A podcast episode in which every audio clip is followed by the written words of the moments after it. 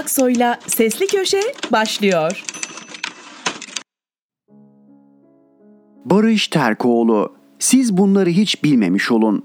Avrupa'nın en büyük, dünyanın en büyük adliyelerini yapıyoruz. Ne oldu diye sormuyoruz. Geçenlerde adliyedeydim. Mahkemelerin kapılarının yanında listeler asılı duruyor. İçeride neler olduğunun fikrini veriyor. En sıkıcı salonların önünden geçerken gözüm takıldı. Yok yok, boşanma değil. Bunlar iş mahkemesi. Pek de haber olmayan davaların yeri.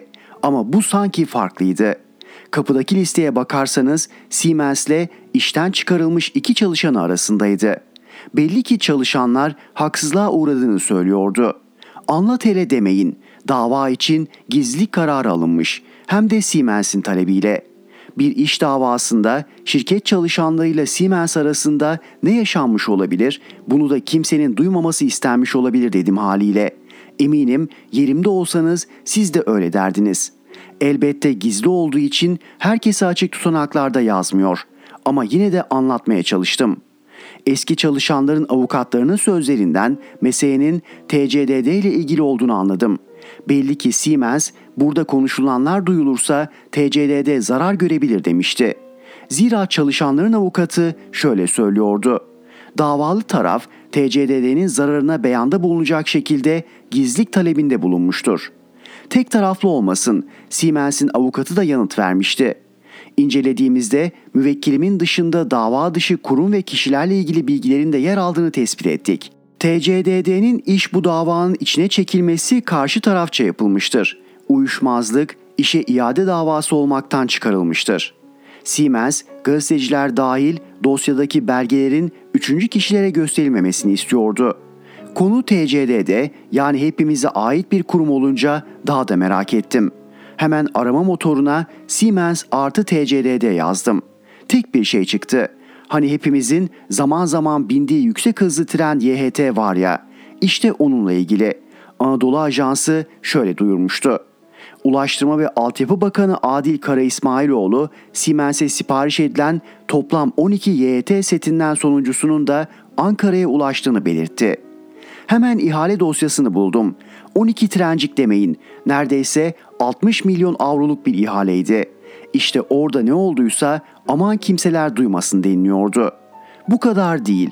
Başka neyi bilmememiz gerekiyor derseniz onu da söyleyeyim. Bunu da yine tutanakta gördüm. Siemens'in avukatı şöyle diyordu. Davacıların müvekkilimizin en büyük rakibi olan firmaya müzekkere yazılması talepleri vardır. Avukat mahkemenin bunu yapmamasını istiyordu. Hemen ihale haberlerini açtım. En büyük rakip denilen Alstom'du. Onlar da TCDD'ye tren seti satmaya çalışmıştı. Gel gelelim ihaleyi Siemens kazanmıştı. Minik bir ayrıntı. Siemens'in ihalede bir de küçük ortağı vardı. Muhalefetin sürekli beşli çete diye suçladığı o beş şirketten biri. Almanlar kazanınca o da kazanmıştı tabii. İşte ne olduysa aman rakipler bunu sakın bilmesin deniyordu. Beni şaşırtan bir şey daha oldu. Çıkmış haberlerde şu ifadeyi gördüm. İhale TCDD Genel Müdürlüğü'nce 30 Ocak 2017'de İslam Kalkınma Bankası'ndan temin edilen krediyle yapıldı. Öyle ya İslam Kalkınma Bankası bu kredilere İsrail'e sıfır fayda şartı koyuyordu.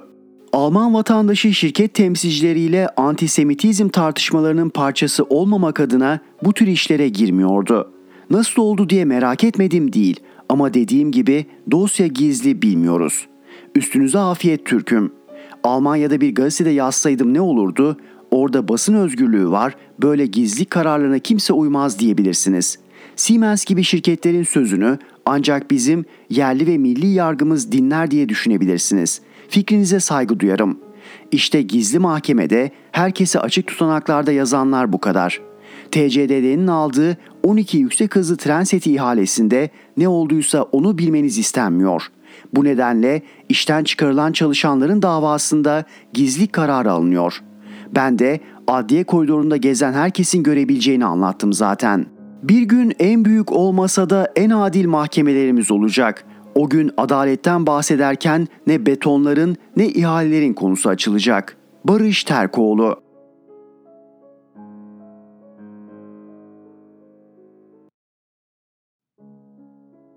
Fatih Altaylı Edep aramıyorsanız adam haklı. Herkes adama kızdı ama ben çok da haksız bulmadım. Bahsettiğim kişi AK Parti'nin yani iktidarın Elazığ milletvekili Zülfü Demirbağ. Uzun süredir iktidarın yanında. AK Parti'nin pek çok önemli ismi gibi İstanbul Büyükşehir Belediyesi'nden başlayan iktidara yakınlık milletvekili olarak sürmüş. Ama artık isyanda. Yok yok memleketin haline değil kendi haline. İstanbul Belediyesi'nden danışmanlık ve yönetim kurullarında üyelikler yaparken daha iyi para kazanıyordum. Milletvekili maaşı yetmiyor demiş ve 40 bin TL milletvekili maaşını komik bulmuş. Haklı mı? Bence haklı. Mayıs ayı itibarıyla yoksulluk sınırının 20 bin TL olduğu bir ülkede 40 bin TL milletvekili maaşı azdır. Ben yıllardan beridir milletvekillerinin iyi maaş almaları gerektiğini söyledim hep. Ama liderin değil milletin vekili olmaları kaydı şartıyla. Milletvekili olabilmek için milyonlar harcayanları ise hiç ama hiç anlamadım. Peki batıda bu milletvekili maaşları nasıl? İsterseniz ona da bir bakalım. Bizim milletvekili maaşı hemen hemen 2300 avroya denk geliyor. Asgari ücretse 260 avro desek hemen hemen 9 asgari ücret. Komşumuz Bulgaristan'da milletvekili maaşı 3000 avro. Asgari ücretse 311 avro. O da 9,5 asgari ücret gibi. Daha gelişmiş ülkelere bakarsak mesela Almanya. Milletvekili maaşı 10.000 avro. 1600 avro olan asgari ücretin 6.25 katı. Fransa'da milletvekili maaşı 7200 avro. Ortalama 1540 avro olan asgari ücretin 4.6 katı. Yani anlayacağınız milletvekili şikayet ediyor ama ortada bir haksızlık yok. Sorun maaşta değil, sorun ülkenin halinde. Ve Türk milletvekilleri oransal olarak Fransız ya da Alman milletvekillerinden daha yüksek maaş alıyor. Ve tabi Türkiye'de milletvekilleri enflasyondan ötürü giderek daha fakirleşiyor. Ama sorun şu ki en azından iktidar milletvekilleri bu ekonomi politikasını destekledikleri için bu fakirleşmeyi de hak ediyorlar. Üstelik de maaşından şikayet eden Elazığlı vekil çok değil birkaç ay önce 2 kilo yerine yarım kilo et alacağız, 2 kilo domates yerine 2 domates alacağız diyerek fakirlikle mücadele dersi veriyordu. Bu dersi verip vatandaşın aldığından misli misli maaşı az bulan vekile maaştan daha fazla gereken şey edep. Bundan böyle o da 10 kilo et yerine 2 kilo alıversin. Bir kasa yerine 2 kilo domates alsın. Tahsisli. Sedat Peker'in aylardır anlattıklarını herkes gibi ben de merak ve ilgiyle izliyorum. Bu anlatılanlara karşı yaprak kımıldamamasını ise herkes gibi ben de garip buluyorum. Yine de anlattıkları tarihe not düşüyor. Söylediklerinin pek çoğu aslında bilinen, konuşulan, duyulan, dedikodusu yapılan ama belgesi olmadığı için yazılamayan şeyler. Belli ki Peker'de bunların bazılarının belgesi de mevcut. Son tweet dizisinde anlatılanların aşk meşk tarafları çok konuşuluyor olsa da beni asıl ilgilendiren işin o tarafı değil. Bana göre kimseyi de ilgilendirmemeli. Sonuçta ortada bir kamu menfaati söz konusu değil. Ancak yine de bir konu galiba sadece benim ilgimi çekti. Tahsisli plaka meselesi. Bir spiker kadın siyasi gücü olduğunu düşündüğü sevgilisinden tahsisli plaka istiyor. O da gerçeği edinmek pahalıya mal olur diye sahtesini bastırıp sevgilisi kadının otomobiline taktırıyor. Böyle bir şeyi ilk kez duyuyorum, ilk kez görüyorum. Türkiye Cumhuriyeti Devleti başta PKK ve bir takım İslamcı terör gruplarının tehdit altında olduğum için bana 25 yıl boyunca koruma tahsis etti. Bir gün bile aklıma tahsisli plaka istemek gelmedi. Bırakın istemeyi teklif etseler ne haddime diye reddederdim. Ama gelinen noktaya bakın ki bir spiker bunu istiyor. Hadi bu da olabilir. Sevgilisi bunun sahtesini bastırıp veriyor. Bu ortaya çıkıyor, tık yok. Kimseden tık yok. Ne bir araştırma, ne bir soruşturma, ne bir sahtecilik incelemesi. Bu işin bir boyutu. Bir başka boyutuysa kim olduğunu, ne iş yaptığını bilmediğim, adını bir otele çökme olayı sebebiyle duyduğum bir iş adamına tahsisli plaka verilmiş. Daha bilmediğimiz kimlere verilmiş Allah bilir. Biz otomobilimizin muayenesini bir gün geç yaptırsak, trafik sigortasını 3 gün geciktirsek, cezayı yapıştırıp otomobilimizi bağlayan devlet kim bilir kimlere sahte plakayla dolaşma hakkı vermiş. Yahu bu ülkenin gerçekten çivisi çıkmış be. Hakikaten bitmişiz. Emin olun okey'e dönüyoruz. Diplomasi zaferi. Türkiye'nin diplomatik zaferi sonucunda terör örgütlerine karşı tavır almayı kabul eden ve bu sayede Türkiye'nin NATO'ya girişlerine onay verdiği ülkelerden İsveç'te dün ne vardı biliyor musunuz? PKK gösterisi, Öcalan bayraklarıyla yürüyüş. Ama şimdi adamlara bir şey demeye kalksak söz vermiştiniz. Bu ne iş falan diyecek olsak ne var canım siz de devlet televizyonunda adamın mesajını okutmadınız mı? Terörden mahkum kardeşiyle devlet televizyonda röportaj yapıp yayınlamadınız mı deseler verecek yanıtımız yok. Memlekete hoş geldin. Tatilin ilk bölümünü bitirip dün itibariyle memlekete döndüm. Oh be medeniyete kavuştum. Şişli'den gazeteye gitmek için taksi beklemeye başladım. Önümden bomboş en az 20 taksi geçti. Birine bile binmeyi başaramadım. Evet, dünyanın tüm büyük metropollerinde taksi bulmak zordur ama taksiler dolu olduğu için zordur. Boş taksinin müşteri almadığı metropol yoktur İstanbul'dan başka. Ben taksi beklerken ters yönden gelen bir motorlu kurye gelip çarptı. Gidonu bacağıma saplanacaktı. Süren çocuğa ne yapıyorsun evladım delirdin mi tersten gelinir mi diye sertçe çıkıştım. Öyle bir küfretti ki kulaklarıma inanamadım. Elimi kaldırdım bir tane patlatacaktım. Durdum Fatih Altaylı kurye çocuğu dövdü haberleri canlandı gözümde. Hadi git başımı belaya sokma dedim. Sunturlu bir küfür daha yedim. Kim bilir belki de canımı kurtardım. Muhtemelen bıçak çekip bir tarafıma saplayabilirdi de. Ardından bir taksiye attım kendimi. Sürücü Maslak tarafına gidiyorum. Yolum üzerindeysen bin, yok değilsen in dedi. İndim, yürümeye karar verdim. Nargile kafeler arasında tek kelime Türkçe duymadan sanki bir Arap şehrindeymiş gibi gazeteye kadar geldim. Karşıdan karşıya geçerken duran bir otobüsün şoförünün camdan salladığı tükürükten bir vücut hareketiyle son anda kurtuldum. Gazetede işlerimi hallettikten sonra otomobili alıp çıktım. 100 metre gitmeden tek yönlü yolda tersten gelen bir otomobille burun buruna geldim. İnatlaşmamak, kavga etmemek için mecburen 50 metre geri geri gidip yol verdim. Kırmızı ışıkta bekleyip U dönüşü yaparken ters yönden gelen bir martı ve üzerindeki iki kişiyle çarpışmaktan son anda acı bir fren yaparak kurtuldum. Eve giden tek yola park etmiş ve bütün yolu bloke ederek içindeki malları indiren kamyoneti 10 dakika kadar bekledikten sonra eve ulaşabildim. Tam eve girecekken kaldırımdaki köpek pisliğine bastım. Sonuçta hoş bulduk. Memlekete dönmek böyle bir şey işte. Ne zaman insan oluruz? Olan bitene şaşırmaya başladığımız zaman. Fatih Altaylı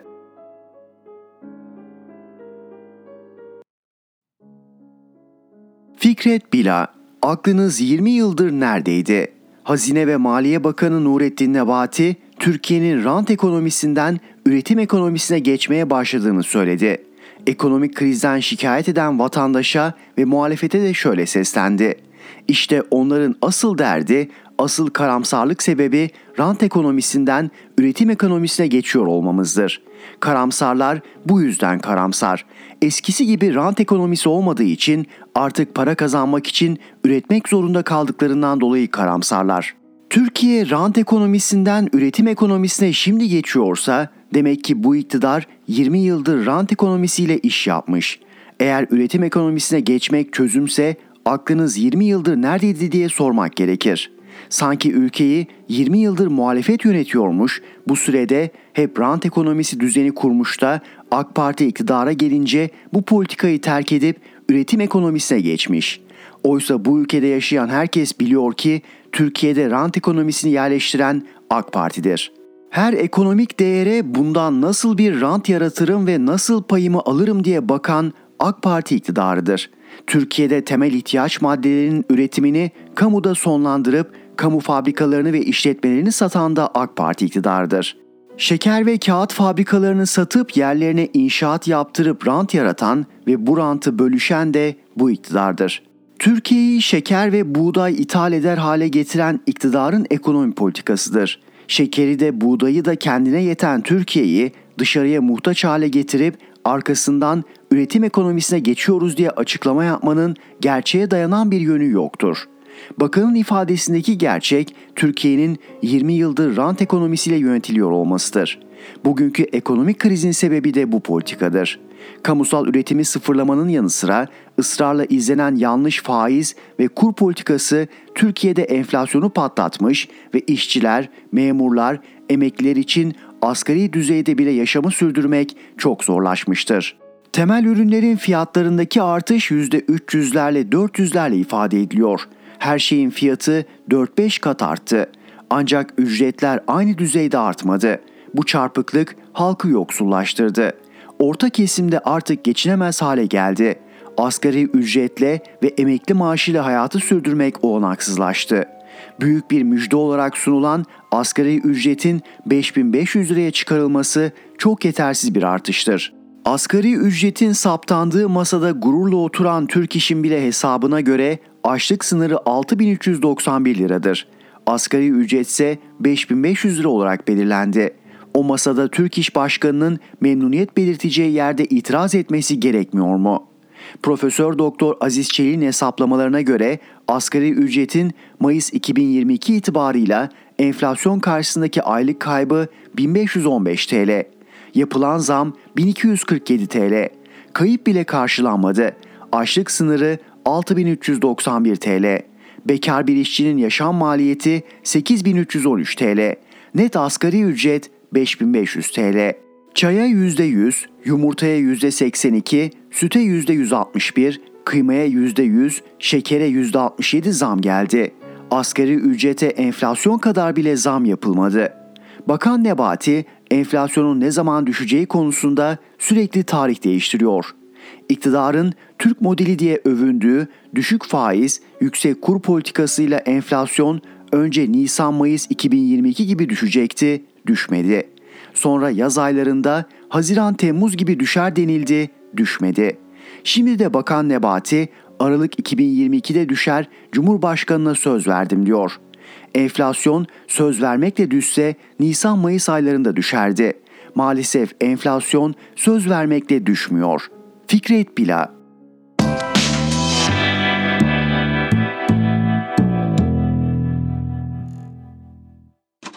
Erhan Gökayaksoy'la Sesli Köşe devam ediyor. İbrahim Kahveci, algı düzeyi ücret düzeyini belirler.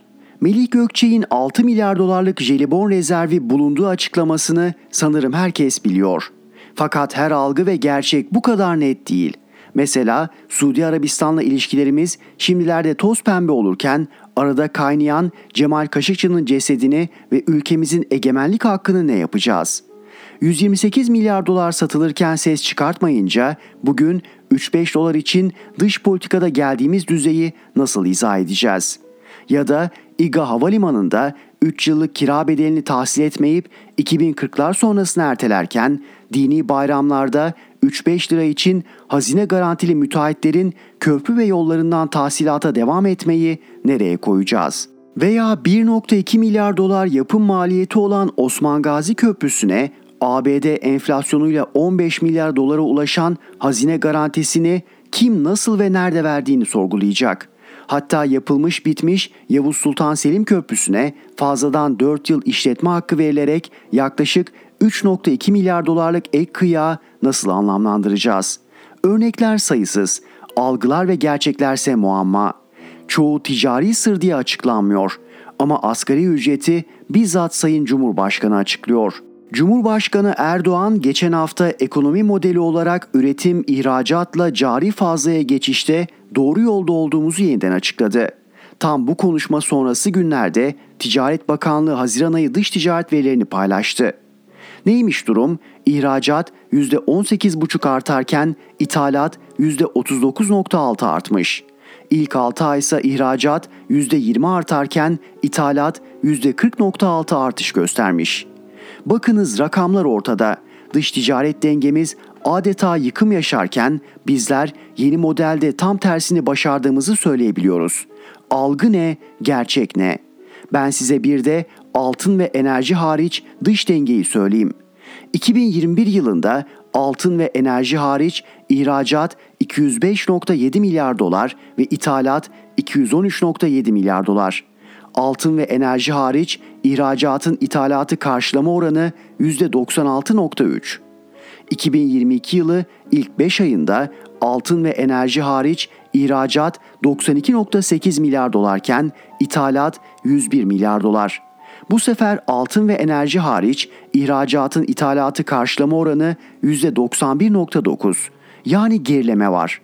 Veriler ne diyor? Dış denge bozuluyor ama sadece enerjiden değil genel ekonomik faaliyetlerde de dış denge bozuluyor. 2013 ve sonrası aylık dış açık 10 milyar doların üzerine kaç ay ve ne kadar çıkmış? Nisan 2013 eksi 10.2 milyar dolar. Temmuz 2013 eksi 10.1 milyar dolar. Ocak 2022 eksi 10.2 milyar dolar. Mayıs 2022 eksi 10.6 milyar dolar. Aylık dış açığın 10 milyar doların üzerine çıktığı toplam 4 ay var ve ikisi yeni model dediğimiz bu yıl yaşanıyor. Ama biz ekranlarda millete dış ticaret fazlası üzerine kurulu yeni model hikayesi anlatabiliyoruz. Algınız neyse ücretiniz de o olur.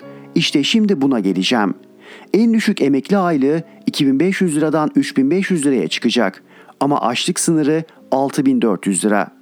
Hatta asgari ücret bile büyük zam şovuna rağmen 5500 lirayla açlık sınırının oldukça altında. Aralık 2017 Nisan 2022 arası zorunlu sigortalı çalışan sayısı 2 milyon 390 bin kişi artmış. Ama aynı dönemde emekli dosyası 1 milyon 610 bin kişi artıyor. Her bir buçuk çalışan bir emekliye bakacak. Bu düzende kimse kalıcı iyi bir emeklilik beklemesin. Bunu net olarak yeniden ama yine yeniden ilan edeyim. Ya asgari ücret veya ortalama ücret meselesi Yeni asgari ücret %30 zam yapılarak 5500 lira ilan edildi. SGK verilerine göre Nisan ayında bütün özel sektör çalışanlarının ortalama net ücreti ise 6328 TL. Geçen yıldan bu yıla ücret artışı %45'te kalmış. Özellikle gıda enflasyonunun %100'e geldiği bir dönemde %45 ücret artışı ne ifade ediyor?'' asgari ücrete yılbaşındaki %50 ve şimdi yapılan %30 zamla toplamda %95 zam yapılmış oldu. Bu zam henüz ortalama ücrete yansımadı ama gıda enflasyonu çoktan %100'e ulaştı bile. Hatta açlık sınırı artışı bile şimdiden %123.1'e geldi. Kısaca ücretler hala çok geride ve geriden gelmeye de devam edecek. Çünkü yeni modelimiz ucuz işçilik üzerine kurulu ucuz Türkiye modeli. Ortada feci bir garabet var. Ekonomik gerçeklerden kopmuş bir ekonomi yönetimi anlayışımız mevcut. Düşük faizler yatırım yapılacağını sanıyorlar ama olmuyor. Çünkü yatırım için asıl olan güven ve kalıcı taleptir. Şu ortamda güven var mı ya da kalıcı talep nasıl beklersiniz? İkisi de yok, tek talep dışarıdan geliyor, yakında o da bitecek. Şimdiden ilan edeyim, yakında yeniden işsizlik artışı başlayacak bilesiniz.'' 90'lardan çok beter. Türkiye öyle bir ekonomik model yaşıyor ki felaket ötesi bir şey. 90'larda işsizlik tek haneydi ve ücret düzeyi daha yüksekti. Enflasyon da bu derece yüksek değildi. Şimdi enflasyon 3 hane sınırında. Hatta yıllıkta geçti bile. İşsizlik ise 2 haneden bir türlü aşağı düşmüyor ve asıl önemlisi ücretler seviyesi çok geriledi. Türkiye'miz 90'lardan çok daha beter bir ekonomik tablo yaşarken ülkenin uçtuğunu, dünyanın bizi kıskanıp gıptayla baktığını söyleyenler de var. Söylemek mesele değil de asıl bu söylenenlere hiçbir veriye bakmadan inanmak asıl meseledir. O nedenle tekrar ediyorum. Algı düzeyi neyse ücret düzeyinde o seviyede olur. Asgari ücrete zam yapılmasının da tek sebebi var. SGK açığını kapatmak için.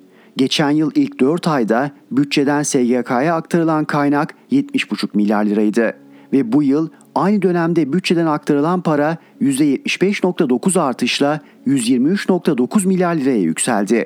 2021 yılının tamamında 251 milyar lira aktarılmıştı.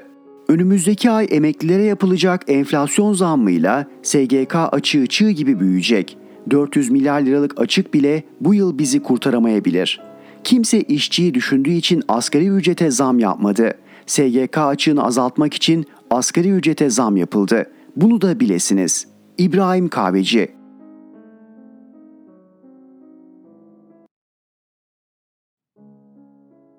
Mehmet Ali Güller, NATO'nun stratejisi ABD'nin stratejisidir. ABD Başkanı Biden'ın Putin tüm Avrupa'yı Finlandiyalaştırarak tarafsız yapmak istedi ancak Avrupa'yı NATO'laştırdığı sözü Türkiye'de hayli alıcı buldu. Sanırsınız Putin'in 24 Şubat 2022'de Ukrayna'ya müdahale kararı olmasaydı ABD tarafsız bir Avrupa'ya razı olacaktı. Oysa bırakın tarafsızlığı, Berlin-Paris ekseninin 5-6 yıldır yürütmeye çalıştığı stratejik özelliğe bile Washington'ın tahammülü yoktu. Ne yazık ki İsveç ve Finlandiya'nın üyeliğinden NATO'nun yeni stratejik konseptine kadar pek çok mesele bu basitlikte ele alınıyor. Dünya barış içindeydi. NATO savunma örgütünden ibaret bir organizasyondu. ABD'nin değil Asya'da, Avrupa'da bile gözü yoktu ama Putin'in Ukrayna kararı tabloyu bozdu. NATO, birincisi ABD'nin müttefiklerini kendi ulusal stratejisine eklemlemenin ve denetimde tutmanın siyasi örgütü. İkincisi ABD'nin Avrupa üzerinde egemen olmasının askeri aygıtı. Üçüncüsü kurallarını kendisinin belirlediği uluslararası siyasi ve ekonomik düzenin jandarmasıdır. ABD uzun süredir hegemonyasının zayıflamakta olduğunu görüyor ve özellikle 2008 finansal kriziyle birlikte kurallarını kendi belirlediği düzenin çatırdamakta olduğunu saptıyordu. Doların saltanatı diye özetleyebileceğimiz o düzenin sürebilmesinin yolunun birincisi Çin'i bölgesine sıkıştırmaktan, ikincisi Rusya'yı denizlerden karaya itmekten geçtiğini hesapladı ve bu hesaba göre büyük ana stratejiyi oluşturdu. ABD Rusya'yı Arktik Okyanusu'nun batı bölgesinden, Baltık Denizi'nden ve Karadeniz'den geriletmeyi önüne hedef koydu. Bu amaçla Arktik Akdeniz hattı boyunca yeni demir perde inşa etmeye çalışıyor. Bu amaçla 2009'da yani daha Putin'in 24 Şubat 2022 kararı yokken NATO'ya Baltık planı kabul ettirdi. Bu amaçla Polonya Ukrayna merkezli Doğu Avrupa genişlemesini zorluyor. Bu amaçla Ukrayna ve Gürcistan'ı NATO'ya üye yapmak istiyor. Bu amaçla Yunanistan'a yığınak yapıyor. Ve İsveç'te Finlandiya'nın NATO üyeliğini de işte bu amaçla istiyor. Yani İsveç ve Finlandiya'yı NATO'ya üye yapmak Putin'in 24 Şubat 2022'de Ukrayna'ya müdahale etmesi sonrası ABD'nin aklına gelmiş değil. ABD daha 1994 yılında İsveç ve Finlandiya'yı barış için ortaklık aracıyla NATO'ya işbirliğine yöneltti. 2014'te NATO ortağı ilan etti. 2016'da NATO'nun İsveç ve Finlandiya ile düzenli siyasi danışmalara ve ortak tatbikatlara ihtiyaç duyduğunu belgeye geçirdi. Hatta 2014'te İsveç ve Finlandiya'nın acil durumlarda NATO'dan yardım alabilmeye imkan tanıyan anlaşmayı imzalaması bile konu oldu. Tüm bu yıllar boyunca ABD'nin İsveç ve Finlandiya'yı NATO'ya üye yapamaması ise onca propagandaya rağmen bu ülkelerde NATO üyeliğine sıcak bakma oranının %30'u geçmemesiydi. Kaldı ki Putin'in 24 Şubat 2022'de Ukrayna'ya müdahale kararı almasından sonra bile bu iki ülke ABD'nin NATO üyeliği baskısına karşıydı. İsveç Başbakanı 25 Şubat'ta NATO üyeliği düşünmüyoruz, 8 Mart'ta NATO'ya başvurumuz Avrupa'yı daha da istikrarsızlaştıracak diyordu. Hatta İsveç Savunma Bakanı 10 Mart'ta görevde olduğum sürece NATO'ya katılmayacağız demişti. Finlandiya Cumhurbaşkanı da 20 Mart'ta NATO'ya katılmamız Avrupa'daki güvenlik durumunu olumsuz etkiler demişti. Ancak Washington'ın baskısına boyun eğdiler ve ABD'nin stratejisine eklemlendiler. Görüldüğü gibi İsveç ve Finlandiya'nın NATO üyeliği kararında Putin'in Ukrayna'ya müdahalesi bir neden değil en fazla süreci hızlandıran bir katalizördür. Gerçek şudur.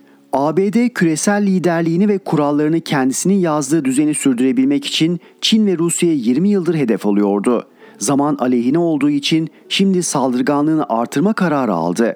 Putin'in Ukrayna'ya müdahalesi bu tablo içerisinde ABD saldırganlığını bir cephede püskürtme hamlesinden başka bir şey değildir. Mehmet Ali Güller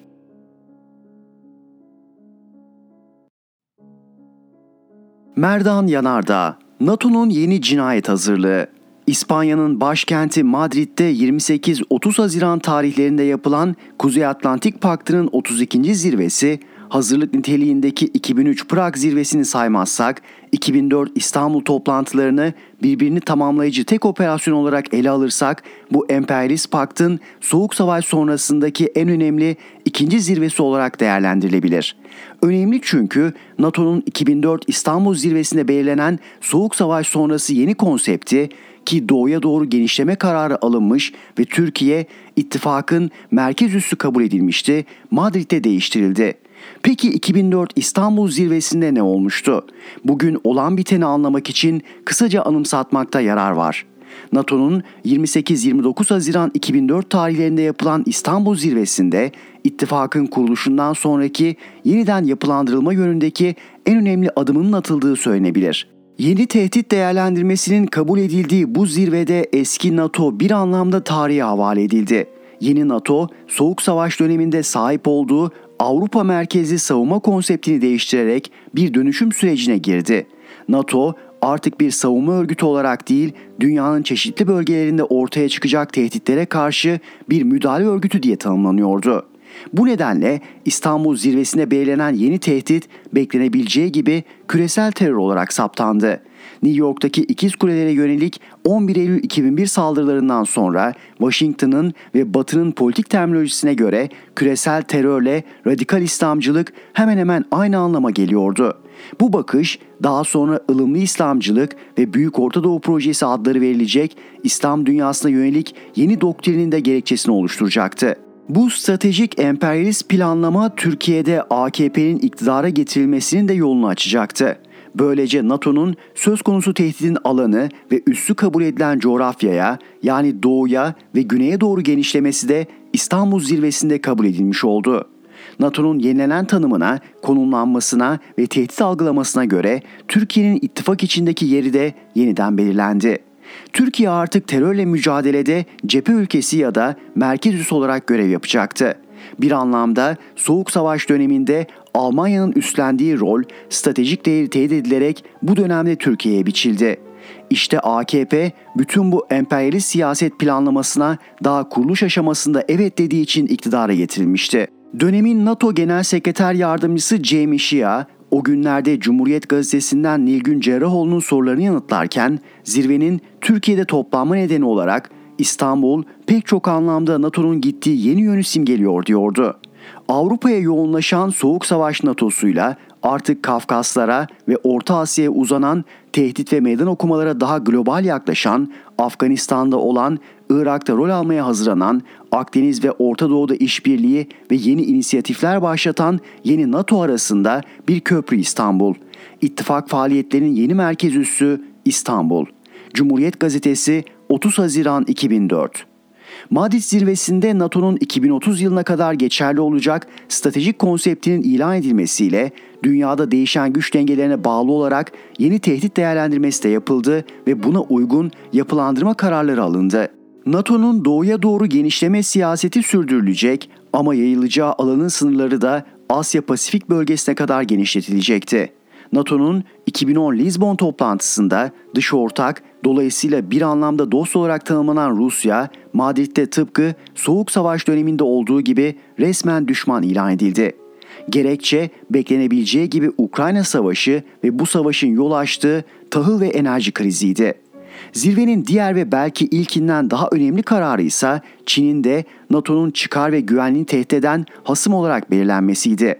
Böylelikle NATO ilk kez Avrupa, yakın ve Orta Doğu'nun ötesine uzanan geniş bir bölgeyi, neredeyse gezegenin tamamını çıkar alanı ilan ediyordu. İlk kez Çin, NATO'nun mücadele edeceği bir ülke olarak tanımlanıyordu. Dünyanın ekonomik, teknolojik, siyasal ve askeri bakımdan yükselen bir gücü olan Çin, ABD tarafından NATO eliyle blok edilmek isteniyordu.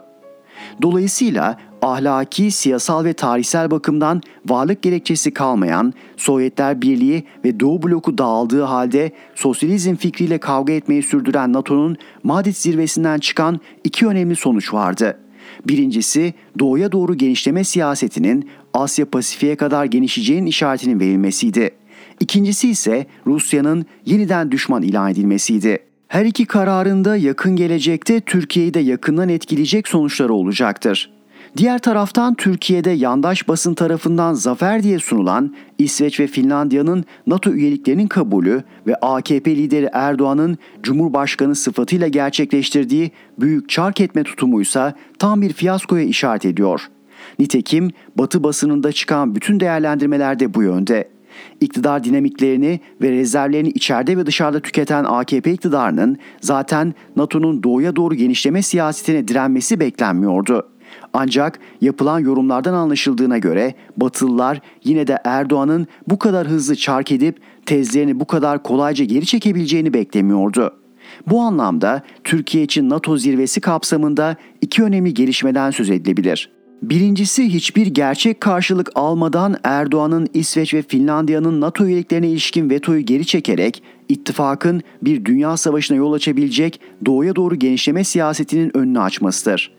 Oysa hangi gerekçeyle olursa olsun Türkiye'nin elinde böyle bir felakete gidecek yolu kesme fırsatı vardı. Bunu yapamadı. Erdoğan AKP yönetiminden böyle stratejik bir adım atmasını beklemek zaten mümkün değildi.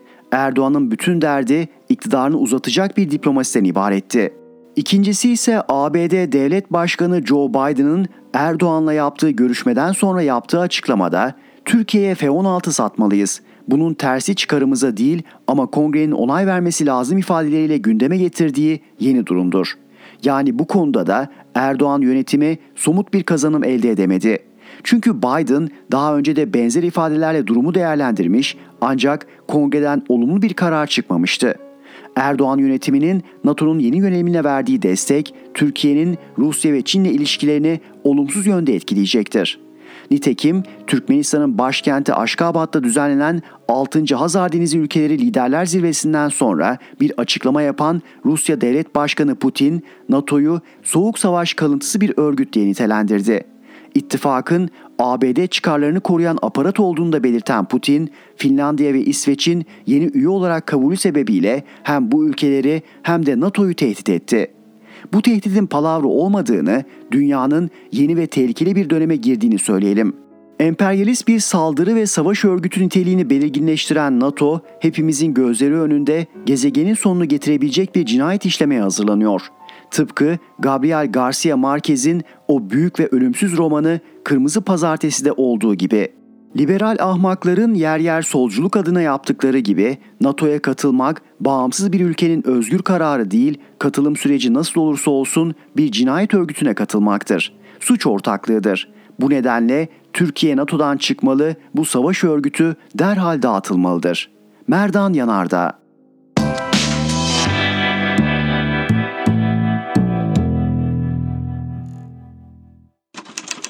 Erhan Gökayaksoy'la Sesli Köşe devam ediyor. Müyesser Yıldız, Türkiye'de ağır boğuz dönemi bitti mi? İktidar ve medyası İsveç ve Finlandiya'nın NATO üyeliğine yaklaşık bir buçuk ay boyunca en üst perdeden karşı çıkarken Erdoğan'ın Madrid zirvesi öncesi ve zirve sırasında ABD Başkanı Biden'la görüşmesinin ardından iki ülkenin üyeliğinin önü açıldı. Şimdi ise bunun bir zafer olduğu anlatılmaya çalışılıyor. Anlatılmaya çalışılıyor ama öte yandan henüz bu iki ülkenin NATO üyeliğinin gerçekleşmediği, sadece üyelik başvurularının kabul edildiği, daha parlamentoda onay sürecinin olduğu, anlaşmaya uymadıkları takdirde Türkiye'nin başlangıçtaki pozisyona döneceği vurgulanıyor.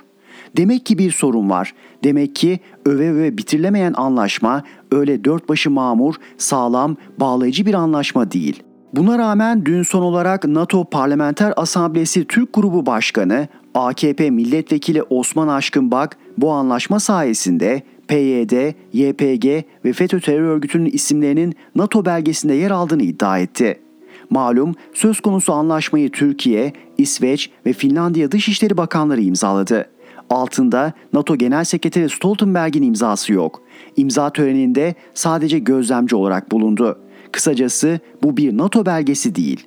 Durum nedir? Bunu bir de Erdoğan'ın yaptığı açıklamaların satır aralarından okuyalım. Madrid zirvesinden sonra medya mensuplarıyla yaptığı söyleşide terör örgütüne yapılan binlerce tırlık silah sevkiyatını Biden'la görüşüp görüşmediğine ve bunu nasıl izah ettiklerine ilişkin bir soruyu cevaplandırırken şöyle konuştu. Elbette söyledim. Trump döneminden aldım. Dedim ki binlerce tır silah, araç, gereç, mühimmat buraya getirildi.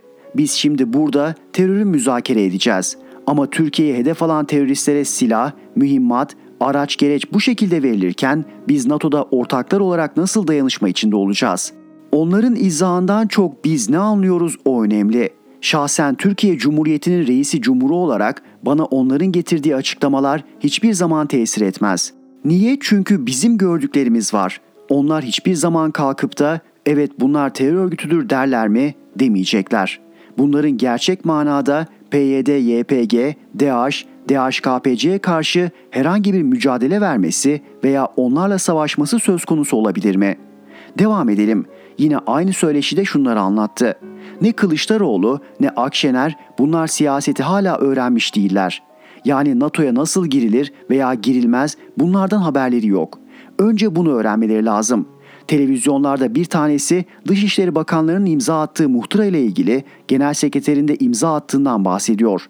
Genel sekreterin imzası yok. Önce bu işi bir öğren. Burada sadece Türkiye, İsveç ve Finlandiya Dışişleri Bakanlarının imzaları var. Ve de üyelik sürecine ilişkin şu açıklamaları yaptı. Buraya giriş, davet veya kabul böyle bir anda olan işler değil. Makedonya ile ilgili süreç uzun yıllar sürdü. Bunlar böyle hemen olan işler değil. Bu süreç içerisinde ne yapacaklar, nasıl bir yol izleyecekler? Bunlar gerçekleştikten sonra bu süreçte takip edeceğiz.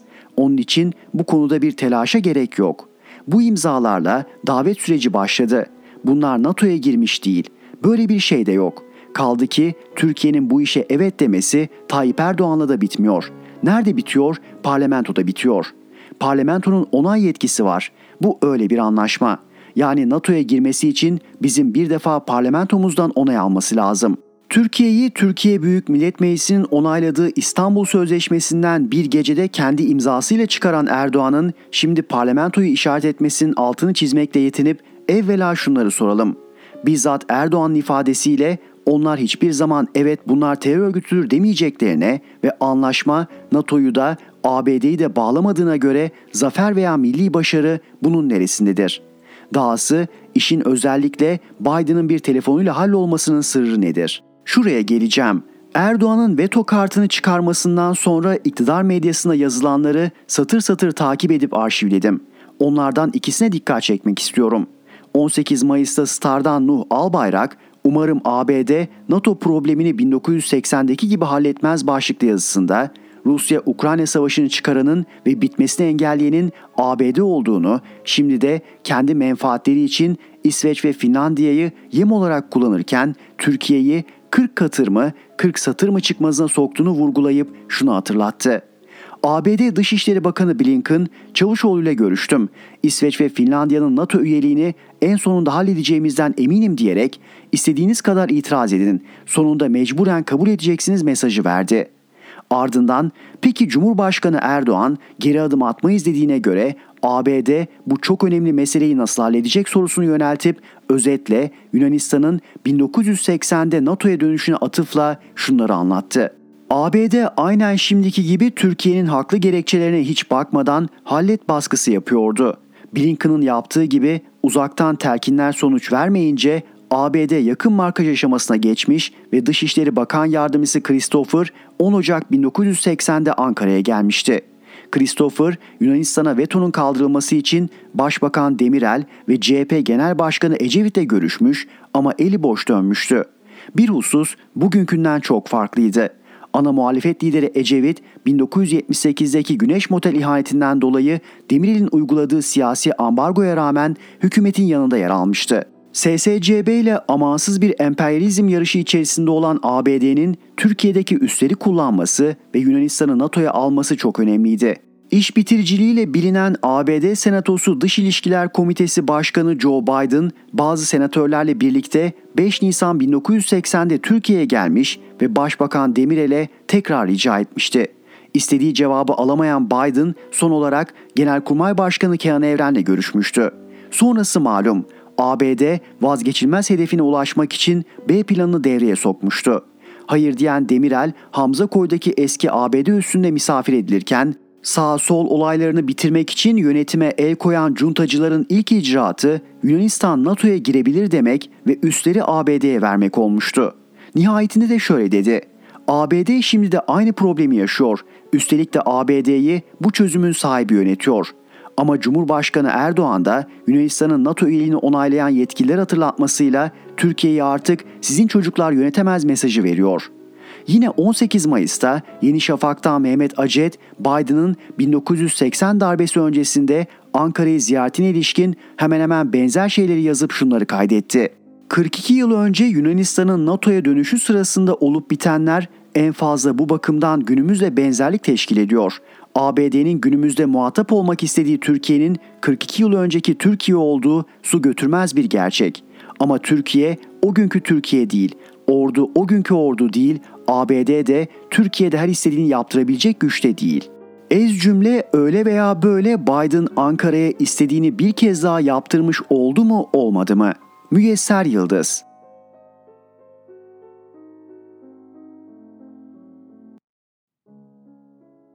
Orhan Uğuroğlu, dış politikada Erdoğan, İspanya'nın Cumhurbaşkanı Recep Tayyip Erdoğan'dan ricası NATO ve Avrupa Birliği'nin resmi yemeğine Güney Kıbrıs Rum yönetimi de katılsın. Erdoğan'ın yanıtı elbette katılabilir. Ve NATO üyeleriyle AB ülkelerinin akşam yemeğine Erdoğan da Güney Kıbrıs Rum lideri Nikos Anastasidis de katıldı. Fransa Cumhurbaşkanı Macron Anastasidis'i elinden tutarak Erdoğan'ın yanına getirerek buluşturdu. Erdoğan'la Anastasidis sohbet etti. Önce bu Macron için Erdoğan neler söylemişti hatırlatayım. Fransa'nın başındaki kifayetsiz muhteris, hadsiz, edepsiz, cahil, sömürge valisi, siyaseti öğrenememiş, devlet yönetimini anlamamış, senin şahsımla daha çok sıkıntın olacak, senin tarih bilgin yok.'' 27 Mart 2021'de Güney Kıbrıs Rum yönetimindeki bir camiye yönelik saldırıya MHP lideri Devlet Bahçeli ise şöyle tepki göstermişti. 1821 Mora ayaklanmasının 200. yıl dönümü münasebetiyle Türklere ölüm sloganları atanlar, cami duvarlarına mavi boyayla haç resmi çizenler alçaktır, korkaktır, günahkardır. Mora ayaklanmasının rövanş sayfası henüz görülmemiş, bu hesap henüz kapanmamıştır.'' Kanımız hala yerdedir, günü geldiğinde bedeli muasım odaklara elbette ödettirilecektir. Ey Devlet Bahçeli! Alçak, korkak, günahkar olarak tanımladığın Rumların liderinin Erdoğan'ın izni sonucu NATO-AB toplantısına ve yemeğine katılmasına karşın ne düşünüyorsun? Değerli okurlarım, yandaş medyaya açıklandığına göre Erdoğan Anastasidis arasında şu diyalog yaşanıyor. Anastasidis, Cumhurbaşkanı Erdoğan'a diyor ki Paris'te görüşelim. Cumhurbaşkanı Recep Tayyip Erdoğan ise Anastasidis'e şu yanıtı veriyor. Paris olmaz, Kuzey Kıbrıs Türk Cumhuriyeti'ne gelin görüşelim. Bu cevap üzerine MHP lideri Devlet Bahçeli'ye açık seçik soruyorum. Türkiye, Güney Kıbrıs Rum kesimini resmen tanıdı mı? Cumhurbaşkanı Erdoğan, Nikos Anastasidis'in Madrid'e katılmasına onay vererek Türkiye'nin 1974'ten bu yana ortaya koyduğu onurlu duruşu çiğnemedi mi?'' Türkiye'yi küçük düşürmedi mi? Anastasyadis, Türkiye Cumhurbaşkanı'nın eşiti makamda mı ki Erdoğan, Kuzey Kıbrıs Türk Cumhuriyeti'nde görüşme daveti yaptı. Bu davet Türkiye açısından Güney Kıbrıs Rum kesimini ve Anastasidis'i resmen tanımak değil midir? Erdoğan ne yapmak istemektedir? Milliyetçiliğini her daim vurgulayan MHP Genel Başkanı Devlet Bahçeli, haydi yanıt ver. Kuzey Kıbrıs Türk Cumhuriyeti oyuna mı getiriliyor? Türk dış politikası kulvar mı değiştirdi? Kapalı kapılar ardında ne dolaplar dönüyor? Erdoğan NATO'ya, AB'ye ve Amerika'ya kapalı kapılar ardında ne ödünler veriyor? Erdoğan, Türkiye'nin 48 yıllık onurlu, şerefli Kuzey Kıbrıs Türk Cumhuriyeti politikasından vaz mı geçiyor? Dış politika rezaleti denince Suriye unutulur mu? Yunanistan görmezden gelinir mi? Amerika'nın kahpeliklerine kayıtsız kalınır mı?'' şerefsiz 15 Temmuz'un faili denilen Birleşik Arap Emirliği kahpeliğiyle dost olunur mu? Hele hele ülkemizde insan kasaplığı yapıp Cemal Kaşıkçı'yı tarihin en büyük vahşetini yaşatarak yok eden Suudi Prensi ile ilgili olarak Erdoğan'ın şu sözleri hatırlanmaz mı? Veliaht Prens'in en yakınında olanlar bu işin aktif rol üstlenicisi. Zerre kadar adalet anlayışı olsa ne demek? Tabii ki veririz. Buyurun siz yargılayabilirsiniz derdi.'' Suudi Arabistan olarak böyle bir katliamı gönderdiğin 15 kişi daha sonra sayıyı 22'ye çıkardın. Bunlar yapıyor, bunlara karşı en ufak bir eylemin olmuyor. Nerede adaletiniz? Kusura bakmayın, o kadar değil. Dinletiriz, gösteririz ama vermeyiz. Verelim de ondan sonra yok mu edeceksiniz? Adam açık açık diyor ki ben kesmesini iyi bilirim. Bunlar dünyayı enayi zannediyor. İnsanları enayi zannediyor. Bu millet enayi değil hesabını sormasını biliriz. Uluslararası hukukta da suçun işlendiği yer burası olduğu için dedik ki verin biz yargılayalım. Değerli okurlarım, işte Erdoğan ve dış politikası. Yorum sizin. Orhan Uğuroğlu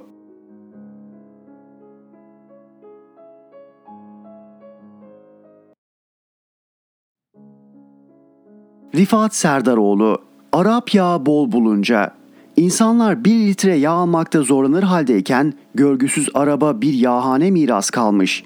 Yağhanenin deposundaki variller ağzına kadar yağ dolu.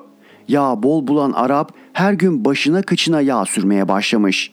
Kendi kazanmadığı parayı, avantadan elde ettiği malları veya devletin olanaklarını acımasızca harcayan zavallılar için söylenmiş bir sözdür. Arap yağı bol bulunca kıçına başına sürermiş deyişi. Size tanık olduğum iki olayı anlatmak zorundayım.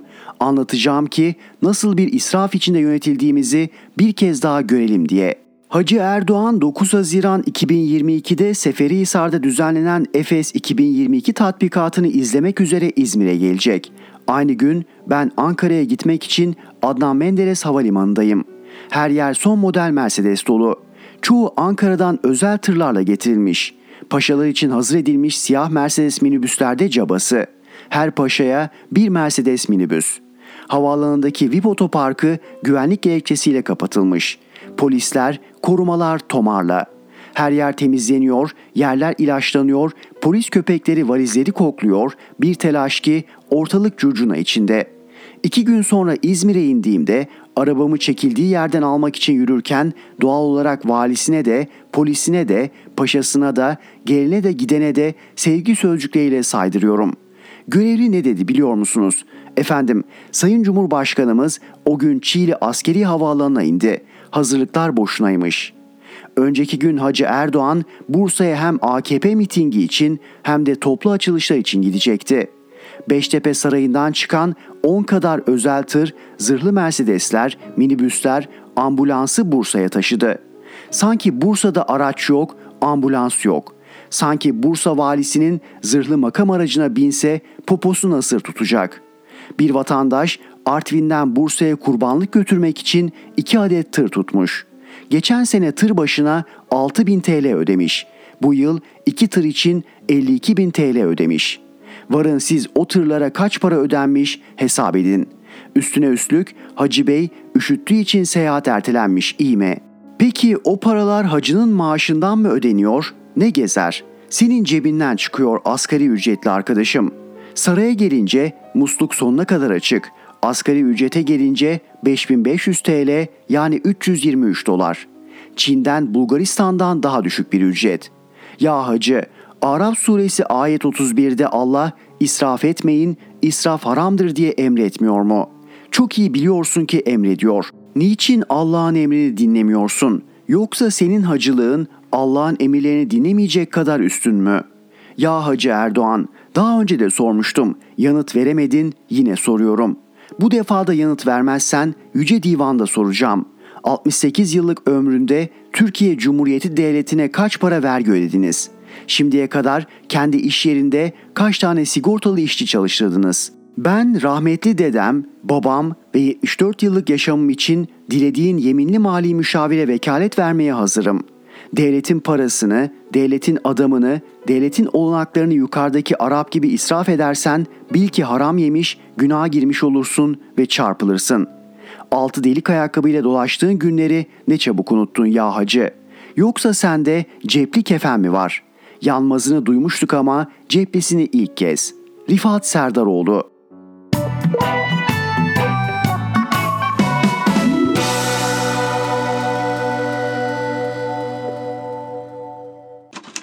Erhan Gökayaksoy'la Sesli Köşe sona erdi.